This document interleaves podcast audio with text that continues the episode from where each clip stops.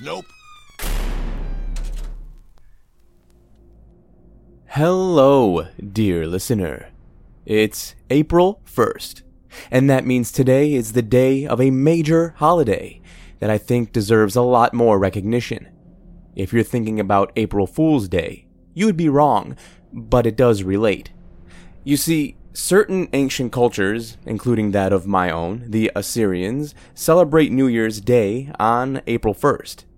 But in the year 1582, Pope Gregory VIII ordered a new calendar, the Gregorian calendar, to replace the old Julian calendar.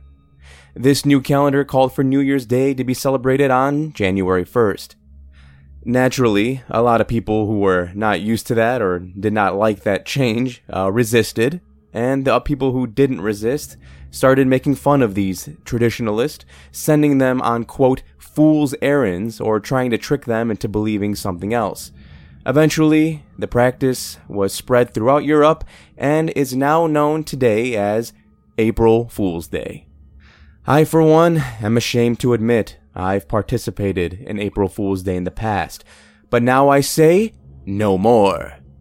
This podcast episode is in honor of my people's New Year, and will be centered around the myths and urban legends that are ingrained in our culture. I had to do some digging for this one, and I came back with some that are really weird, even for me.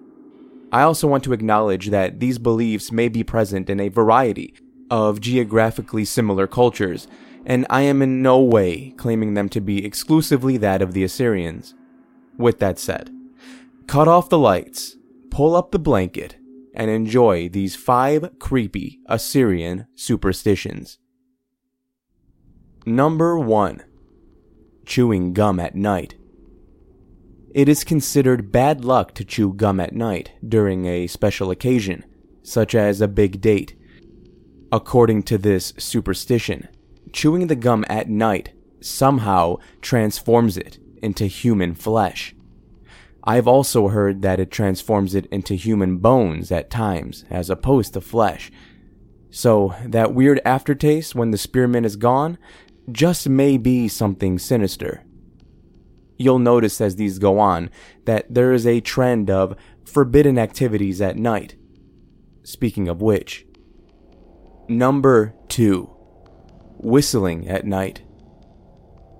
Whistling at night is seen as an invitation for ghosts, demons, and even snakes to enter your home. It is thought that by creating this tale, children would be more afraid to make noise at night. Many people I asked told me, without skipping a beat, that doing so will even call the devil to enter your home. Since learning about this particular superstition, I've learned that in the Navajo culture, whistling at night attracts the attention of skinwalkers because they primarily communicate through whistling at night. Now, this is a bit off topic, but I've heard theories that there is some type of blood relation that we haven't discovered between Assyrians and the Native Americans. I'm just saying, this might be one of the clues. Number 3. Other nighttime no-nos. Some other forbidden activities that were brought up, but unable to be further explained, included eating onions at night, crying at night, using scissors at night, and showering on Saturday nights specifically. Doing so is apparently a surefire way to bring bad luck onto yourself. If I would have to guess, I would say that the legend has to do with the Christian day of rest being on Sunday. One particularly chilling one is sewing at night. Doing so will cause you to have nightmares of your face being disfigured. Do it enough, and the wounds will eventually become real. Number 4. Leaving your sandals upside down. Most of the people I asked said that doing this will cause you to experience a general state of bad luck. One person, though, claimed that doing this is actually a way of inviting the devil into your home. So damn it, leave your sandals upright like the good Lord intended. And number 5, forbidden actions while sleeping. Sleeping in all black is considered to be a way to curse yourself. Sleeping with socks on will cause you to slowly lose your sight and go blind. That one isn't so weird, and I've heard it from non-Assyrians all the time. But the really weird one, though, is directed towards new, first-time mothers. My mother in particular was warned of this. She was told by a friend when I was born that she should not sleep on her back for the first 40 days of my life.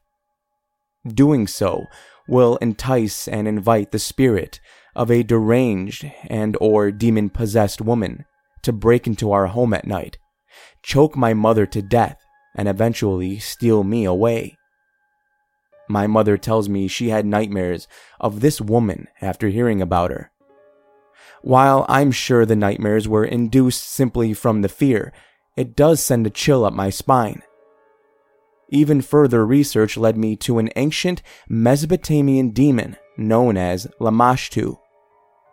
According to Encyclopedia Britannica, Lamashtu, in ancient Mesopotamian religion, was the daughter of the sky god Anu, and was feared as the most terrible of all female demons. Lamashtu was known to perpetrate a variety of evil deeds. She killed children, drank the blood of men. She disturbed sleep and brought nightmares. She killed off foliage and infected rivers. She bound the muscles of men. She brought disease and sickness. And last but not least, she caused pregnant women to miscarry. Lamashtu was often portrayed as a lion or bird-headed female figure kneeling on a donkey. She held a double-headed serpent in each hand as she nursed wild animals such as dogs or pigs. Now, I cannot really confirm that there is any connection between the story my mother was told and the legend of Lamashtu, but the fact that both these stories exist is enough to make me think twice before going to the bathroom at night, the mantra of Nope Too Creepy. I mean, think about it. Ancient Mesopotamia was ruled by the Assyrians for a while, so it's not crazy to think that there would be some roots between their lore and our modern-day lore. And since this entity preys on pregnant women and babies, according to what I've read, it's not crazy to think that there may be some connection.